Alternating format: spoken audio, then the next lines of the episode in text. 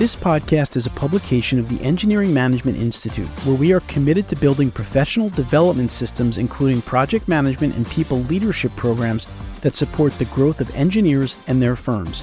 Download our AE Industry Trends Report for insights on the great resignation, remote work productivity, and people centric cultures. To get your copy, visit engineeringmanagementinstitute.org.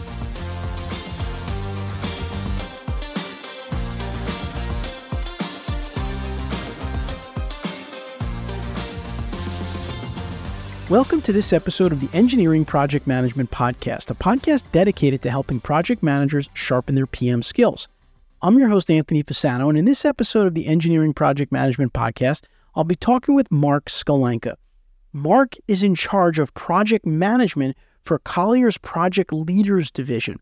And Marc's going to talk about a lot of interesting topics related to project management, but one of them that we haven't yet covered on this podcast, which is serving as an owner's rep on an AEC project. So, representing the owner and interacting with the designer, interacting with the contractor, and making sure the project gets done on time and on budget from the owner's perspective. It's a really interesting take on it, and I'm looking forward to sharing it with you. Before we go on, here's a quick word from our sponsor for this episode, Colliers Engineering and Design. Thank you to EMI sponsor Colliers Engineering and Design a full-service A&E firm with more than 2,200 employees in over 60 offices nationwide. As an industry leader, Colliers Engineering and Design has a responsibility to ensure the built environment is constructed with a commitment to the inclusivity, health, and welfare of our people, clients, and communities. Their expansion has fostered an enterprising culture that provides continued opportunities for employees to grow their careers while accelerating their personal and professional development within the company. For more information about how you can join their team, find them on Twitter, Facebook, Instagram, and LinkedIn, or visit colliersengineering.com.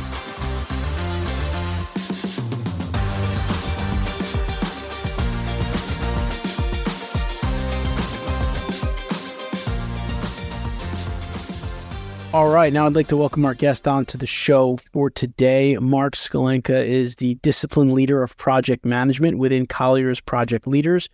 Marc, welcome to the Engineering Project Management Podcast. Hi, Anthony. How are you? Doing well. Thanks for doing this, Marc. We appreciate your time. And let's kick us off by maybe you can tell us what does the Colliers Project Leaders Division do? Good question. It's a relatively new niche in the construction industry. When I say new, within the last 25, 30 years. Previously, you had an architect, you had a builder, you had an owner. What project leaders is, or project management within project leaders, is owners' representatives, owners' project management. Clerk of the work is what it was referred to probably 25, 30 years ago. A party that's engaged by the owner to represent the owner. We don't have a bias towards design nor the contractor. Common way to, that I like to think about it is uh, we are not the builder, we are not the designer. We are also not responsible for the build or the design, but we're responsible for all of it as the owner's agent or owner's advocate, which is another way to look at what our role is. We are really advocating for our clients, our clients that are less sophisticated in the construction industry who need somebody that has the technical ability to sit in a room with architects and engineers and contractors and talk the talk that is, would be necessary to see a project executed on their behalf. The reason I asked Marc to explain that is because it is a little bit different. I mean, a lot of times on the show, we'll have a project manager who is part of the engineering design firm that maybe manages the project from the design standpoint.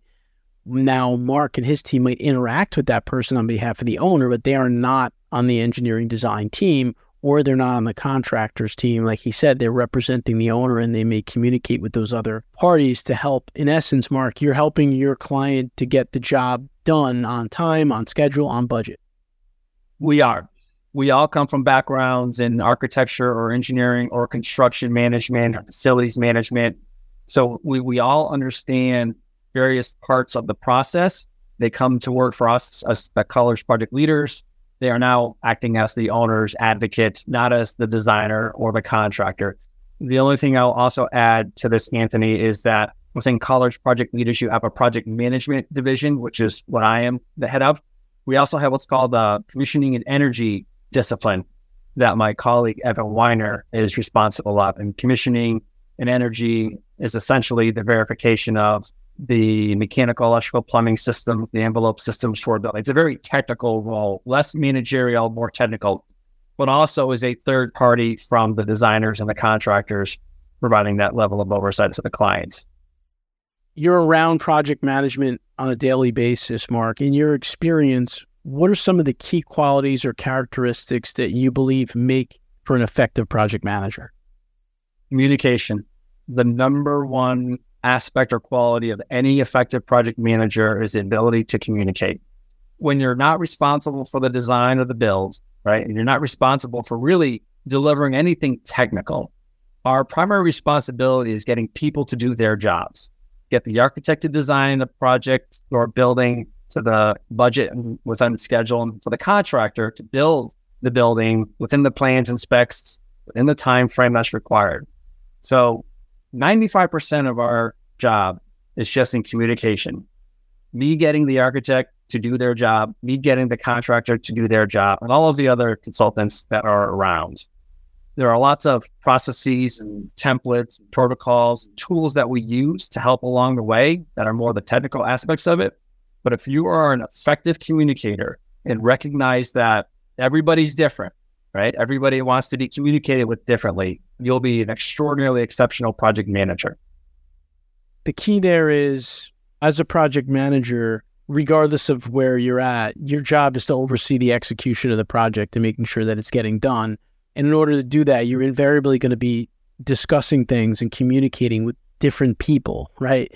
And so that really means that you do need to be a great communicator on many levels because, you know, different people communicate differently, right? Contractors might communicate differently than designers. The owner might communicate differently than a contractor. So, really becoming kind of an expert in communication will only help you in terms of project management. I guess the one thing I'd ask you as a follow up to that, Marc, if you have any advice on it, is how can a project manager improve those skill sets from your experience? Well, you have to first understand that you are not above anybody. Oftentimes, Anthony, people will come into our company and think, okay, I'm not the contractor, I'm not the architect, I'm not the owner's rep. So they are above me or I'm above them, right? You have the owner, you have the owner's rep, and then you have the contractors and the designers. And that's not how we think about it. We're all at the same level reporting to the owner. So an effective project manager doesn't put themselves above the designer or above the contractor a line that a colleague of mine used several years ago and it stuck with me, and I use it every now and again. We operate from the boiler room to the boardroom, right? If you think about what happens in the boiler room, you have contractors that are working, that are putting a boiler together to the boardroom where you have the CEO or the chairman or the board of trustees or the, the executives. And we have to be able to effectively communicate the both and all parts in between. So anytime somebody feels like they are above anybody, that's where they get themselves in trouble. So respectful. There isn't a job site that I don't walk around that I try and engage the subcontractors, the worker, the people that are actually doing the work. I mean, I could sit and look at a building and say, I had something to do with that building. But the mason who looked at that building and said, I put the brick on that building. I can't say I put the brick on the building. I can say I managed the process to getting the brick on the building. If I see a contractor doing a good job, I tell them they're doing a good job. I mean, who doesn't like to be told they're doing a good job, especially by somebody walking around in a suit, you know, who looks like they might be important. We respect people. We are responsive to people. We're empathetic to people. We have to be top. It's not a job where you, know, you can get rolled over fairly quickly in this industry if you have, you know, the old school contractors or designer types that feel like the owner's rep doesn't need to be there. But if we're doing our job effectively, we're respectful, we're responsive, we're professional, were well regarded by the various other consultants within the, um, the industry. So, really, you're looking for chances to communicate and practice your communication skills everywhere, basically every day with everyone on the job. You're going to have those opportunities and you need to kind of take advantage of those so you can get better at communication. In today's digital arena, it's very easy to fall prey to the email or the text or the written. And so much is lost, and we've heard this, so much is lost in the translation between an email or text where it could have been far easier to communicate something by just picking up the phone and making a phone call or having a, a Teams call, kind of like what we're doing here. It's really important to try and stay connected to people, right? COVID brought a lot of crappy things to a lot of people. And from a work perspective, it really started to isolate us even more than in the past. So now we're trying to encourage people to get out to the job sites, to get to the meetings in person, and start to have those effective communication discussions in person versus an email or text or some other medium. Communication means a lot of things these days, especially since the last couple of years. Remote, in person, there's lots of different forms of communication as well. And part of being a good project manager, I think, is knowing which form of communication is best for different scenarios or different situations, right? That's definitely a big part of it. So, talk a little bit about the role of a project manager in the architecture, engineering, and construction industry, and you know some of the primary responsibilities, and really what makes it different from other industries because it is different. I don't want to minimize the role of the contractors or the designers, consultants, because I just said that we're all at the same level. A way that I like to look at it is, you know, we're the quarterback, right? We're kind of like the conductor of, of the orchestra, right? So we know the budget, know the schedule, and we're, we're trying to create a process and a framework so that everybody can do their job, minimizing hiccups, minimizing stubbing of the toe. What we don't do is, again, when I say we don't design or we don't build, we don't do their job, right? Oftentimes we're asked, are you the builder? Like, are you, are you the construction manager? No, we're not the contractor. We're not going to hire the subcontractors. I'm not going to pick the phone and call the subcontractors, call the mason, to get more guys on site or to get something. That, that's not what we're doing. I'm not going to dictate the look of the building. My background's in architecture. I may have an opinion of what I think the building would look like or should look like. It's not my job to say, hey, change the fenestration of that facade because that doesn't make sense to me. It doesn't matter what I think. What's most important is what the owner thinks. If the owner likes it, then that's all I, I care about. So it's really important for us in the AEC industry to not do the job of the architect, to not be the contractor, to let them do their jobs. We get into trouble, Anthony, if we start to cross that line. It happens every now and again where we'll have a rambunctious staff member who is a former architect or a former contractor. They try to just kind of go beyond. And all that does is infuriate the architect or the builder because it looks like we're doing their job. So what we have to do very consciously is make sure that we step back and we ensure that the owner wants three things. They want the building on time within their budget and of the quality level they're expecting. That's it. It doesn't matter if it's a red building or blue building. It doesn't matter if it's one year or five years, but all they simply want. So we have to do effectively in working with the designers, working with the contractors is ensure on time, under budget, know, the quality that they're expecting. It's that simple. What you do at Colliers Project Leaders, of course, is in the project management division, is project management. And that's what you focus on all day, every day. So, from your perspective, when would you say is the optimal time to engage a project manager in a project? Are there certain project characteristics or complexities that might signal the need for a PM early on? Or sometimes maybe it's better to bring them later in the process. What can you tell us about from in what you do from an owner's rep perspective, when's the best time to introduce the PM?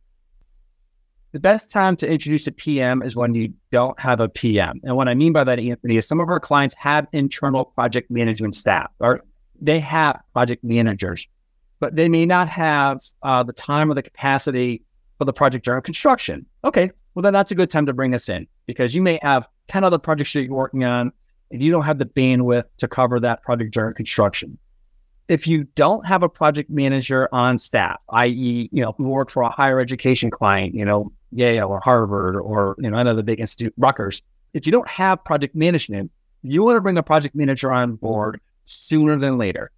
We can do a lot of things. I can create a structure and a framework and a process that allows for the project to succeed. What I cannot do, and this sometimes happens, is I can't unravel a mess I remember Anthony several years ago, I was hired by a client, and this was a project that was already halfway through construction, and they had missed all sorts of dates, and there was no defined completion date. I couldn't fix the problems of the past. I couldn't make the issues that were embedded in the project go away because they were there. I was able to create a framework and a process moving forward that allowed for it to be more seamless and painless for the client. But if the project is over budget or trending over budget before we get involved, I can't make that problem go away without saying, by the way, you need more money. We give our clients the good news and the bad news. When you have to share bad news, you have to share bad news. We don't bury it under a rock. The best time to bring us on board is very early on when we can at least create the parameters, right? Create the the end zone. I'm a sports guy, so I like to use sports analogies, right? Create the fields of play. So you know left field is 350, you know center field's 400, you know right field's 375.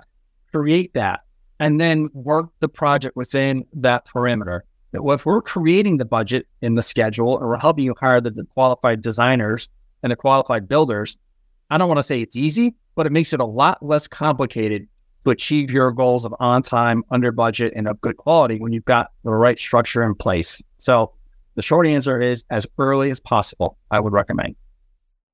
If someone's working for a design engineering firm, let's say as a project manager on a project, and let's say you're representing the owner on that project, it probably makes the design engineers or the project manager for the design team their life a little bit easier if they have someone like you that they can talk to on behalf of the owner as opposed to just talking with the owner. I mean, probably not all the time, but would you say that that's accurate?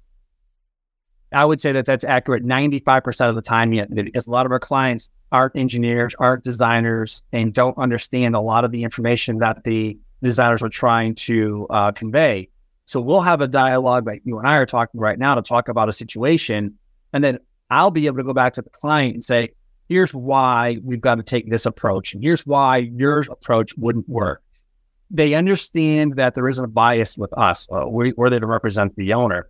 Some owners feel, you know, designers or contractors are biased towards their industries or their perspectives we have conversations all the time with the project managers of the designers that we work with or the project managers of the contractors to just talk about issues, right? And I could push back because I know the industry and say, hey, yeah, but you're really not thinking about this or about that. Because when I go to the client to say, okay, you need to approve this change order, they're going to ask me all the questions that, well, is this legit? Are there any other options? I can go down. Yes, here's why it's legit. I talked to Anthony, the project manager for CED. This is the best approach. There are no other approach. And it comes with a level of comfort that this is a decision that's not being slanted one way or the other. And it, a lot of that comes to the vetting discussion with the specific designer project manager. So we talk often to architects and, and engineers, the project manager and uh, staff to just resolve issues. Marc, projects are inherently dynamic and they're subject to change and are constantly changing how do you kind of adapt and navigate through unexpected challenges or changes during the project lifecycle and what you do? It starts by uh, staying on top of the process and the project. It also starts with not burying the information. COVID hit three years ago, and nobody knew what that was going to mean for the construction industry. And we were staying on top of what was happening in the industry relative to workplace strategies to stay in place with masking and social distancing and sanitizing all that stuff, supply chain issues that we were dealing with, worker uh, issues. You know, there was a lot of things that were happening that we had to stay on top of in the industry and then share that with our projects and our clients as to here's what, what we see happening. I talked about this earlier. If something comes up, you know, supply chain issues, you hear that all the time. We need to communicate with our clients immediately if we hear something going on that could alter or change the schedule. So if a mechanical unit is not scheduled to be shipped now for another six months for things outside of our control, we need to be able to communicate that to our client and come up with a, a strategy to work around that. Maybe it's a temporary solution. We can't just come to our clients with the problems. We have to come to them with solutions to those problems as well again, it's not just ourselves, it's working with the designers, the engineers, the architects, the builders to come at the solution uh, with a team approach. So, yeah, we just have to stay on top of what's happening in the market, what's happening in terms of the trends, and then communicate, you know, what we're seeing to our clients as swiftly and quickly as possible.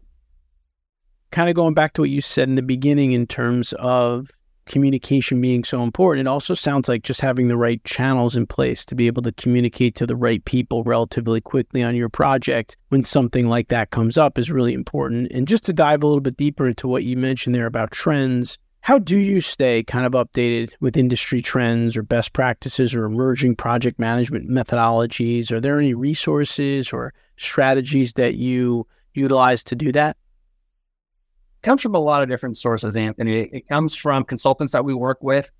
So, you know, back to the trends, you know, we're seeing things in the construction industry that are becoming a problem. So if if one of the big contractors that we're working with, uh, Gilbane or Turner, is seeing something, we're probably working with them. A team member will issue a, a company wide email, say, "Hey, by the way, you know, I'm hearing this about roofing. I'm hearing this about steel. I'm hearing this about whatever the trend is, switchgear." So we're all made aware of what's potentially happening. It comes from designers. Well, we'll work with designers who are in close contact with manufacturers in terms of what's happening. And again, we'll share that with each other you know, in terms of like trends and best practices project management, it, it comes from lots of sources. We have our way of managing projects and we've been doing it successfully for almost 30 years. But that doesn't mean that we can't get better or more efficient at what we do. And sometimes it comes from a new staff member who's hired, who came from another firm and said, you know, here's what I used to do at the other firm. And it seemed to work well for us. And it may be a more efficient way of developing a schedule or a budget or tracking a budget or a schedule. Or maybe it's just having a conversation with a, a designer or project manager who's got five or six projects. And, you know, here's what I do. We have reviews every year, and I have about an hour, 15 minute commute every day to the office when I go to the office, right? And I have a little notepad that sits next to my seat in my car, a pencil or a pen. And if I'm driving I'm, uh, to the hour, I'm thinking of all the things I've got to do for that day or for the week, and I jot it down. And then I've got that piece of paper with me and it stays on my desk until everything is crossed off. If I think of something else, I add it to that as well. And I share that with a lot of people who are sometimes get overwhelmed with the three or four projects that they're managing. I've got so much, I don't know how to keep track of everything. And people have actually utilized that. Now, I'm the same way. I'm always looking for tips. So if I'm talking to somebody and I hear uh, of a technique that could make my life a little more efficient or effective or how we manage a project, I make note of it I utilize it. And if it works, I then share it with however many people I can to let them know that, hey, here's a nice way of tracking all your tasks for the week or for the month or the project. Again, I, I go back to communication. It's communicating with each other what we're seeing and hearing, what we're witnessing, and what makes the most sense. Try it and see if it works for you. A huge fail in our industry is that there's not a lot of knowledge sharing between PMs and their colleagues. You know, one project manager in an organization, whether it's project management organization, design organization, one PM might do something really well and, or have a tool that helps them do something really well, and they haven't yet shared it with the other PMs or their colleagues. And I think that there's a, a huge area there. I know when we get into a firm and we build some of our custom PM programs, we try to put avenues in place for that collaboration where the other PMs can learn from others and vice versa, and they can share. Otherwise, you're just, it's just like you're doing extra steps that someone else has already solved that problem in your organization. You can remove that, and that can make you much more productive, much more streamlined. And that's, I think, really a big thing that we're going for. All right, we're going to take a quick break. Then we are going to come back with Marc and we're going to ask him about one of the bigger PM pitfalls that he's seen in the industry and how we can attack it. We'll be right back.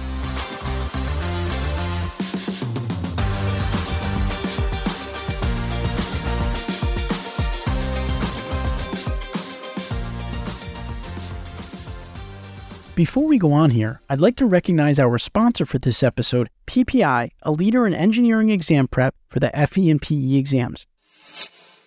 PPI provides expert prep courses and study resources designed to help you pass the FE and PE exams the first time. PPI's live online courses include hours of lectures, problem solving demonstrations, exam strategy sessions, office hours, and a passing guarantee. Check out PPI today at ppi2pass.com to see all the options available for FE and PE exam prep. All right, we're back with Marc Sklenka. Marc is the discipline leader of project management at Colliers Project Leaders. And we've talked a lot about project management, the importance of communication in project management. So, Marc, at the end of our episodes, I like to ask our guests what's maybe one of the bigger PM pitfalls that you've identified, and how would you recommend that a PM either avoid it or overcome it in their career? I can rattle off several technical pitfalls like not being responsive or being a poor communicator. But I think the biggest pitfall that I've seen is again doing somebody else's job. I touched upon this earlier in the sense that for a while we were hiring personnel who had long, illustrious careers in construction management as the contractor. And they would come work for us. Inevitably, they would fall right back in, back into being the contractor. And I needed to come in and unravel far too many messes because I had somebody doing somebody else's job it would be like somebody coming in saying, you know, Anthony, I'm going to run this podcast for you, uh, even though they were hired to just be the audio guy or the sound guy. You know, found out that he was talking to me and, and doing this on the side. You'd be like, hey, that's my job. What are you doing? I, I hired you to be the audio guy, not to do, you know, the interviewing. For far too long, we fell into a trap of hiring attractive resumes, attractive portfolios. And for the adage that you can't restripe a zebra, well, in some cases, you really can't. And you could try and train them to be a tiger, but they're just going to fall back to being a zebra. So, one of the things that we pay close attention to early, early on with somebody, especially if they're a seasoned professional and they've come from a role where they were managing consultants and sub consultants and people, is to make sure that they're not overstepping that line where they are now doing the job of somebody else. Because if they start to act in a role that they're not hired for. It irritates the individual that they're replicating. The client starts to ask, well, I already have a contractor. I don't need another contractor. And it starts to damage our reputation, our credibility, you know, in the role. Our voice becomes silence, right? So what happens is I talked about the, how important it is to communicate. If our voice becomes white noise because people just don't want to listen to us anymore because we're doing things we shouldn't be doing, that's the death of a project manager. I mean, my, my single most important job is to communicate somebody to do their job. You know, if it's lost because I'm overstepping that boundary, I am not an effective project manager. I'm a note taker. I'm doing things other than managing or leading projects. And that's not what we're about. So the single biggest pitfall that I've seen from individuals in this role is trying to do somebody else's job, whether it's the owner's job, the contractor, the engineer, the architect, no, we don't need you to do their job. We need you to do your job. That just speaks to the importance of, as a project manager, you need to understand what your role is on that project and stay within your lane, if you will, and execute on it and know when you need to get other people involved for the different aspects of it. Like, I like to ask questions versus tell somebody to do something. A good example is if I'm walking the job site and I see something that, that doesn't look right, you know, I'll say, Hey, I wonder if that would make sense. What do you think about that moving over there? Would it be more effective? You know, and I'm talking to, let's say I'm walking with the architect and I say, you know, you know, that's really cool. But instead of saying, I think move it, I would ask him a questioning kind of way and kind of lead them to solution that probably made the most sense. I guess there's effective ways of communicating. Don't think to say communicate, but there's an effective way of communicating without coming across as being a dictator. And even if I know the answer, to a situation, I'll still probe and question like I don't know the answer and kind of lead the horse to water, if you will, lead the designer, lead the contractor, lead the owner to the point I'm trying to make. And then if they say, yeah, that makes sense, okay, good, then I've been effective. Just speaks to understanding like what you need to do to get that project done and trying to do it in the best way possible. Because if you don't communicate it the right way, if you will, then that person might become offended or they might not do what you're asking them to do and then that just creates another problem. So you really have to understand like what you're trying to accomplish and what are the best steps you could take to do that as a project manager. It's important for us to have a technical background.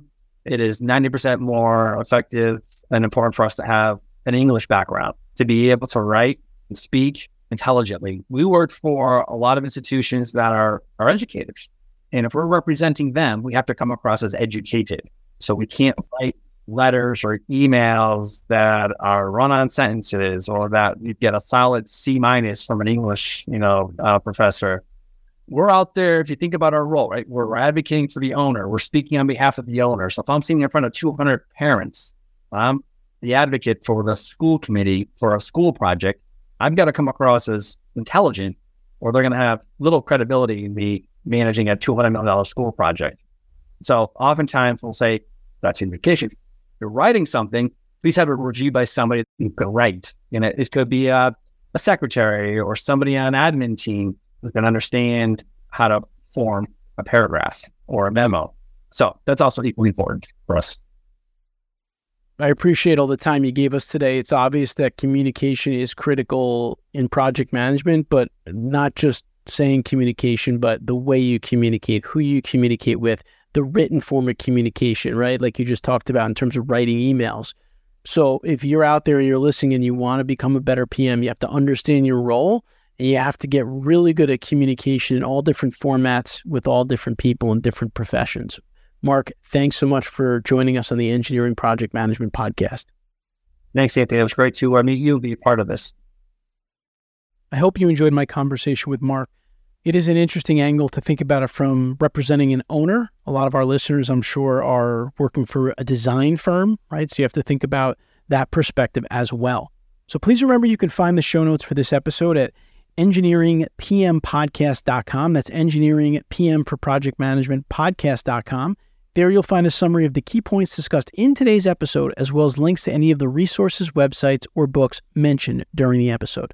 And if you're interested in project management training, or we like to say learning and development for your firm, give us a call 800 920 4007. That's 800 920 4007 or visit our website at engineeringmanagementinstitute.org and we can help you make your projects more profitable. Until next time, I wish you the best in all of your engineering project management endeavors.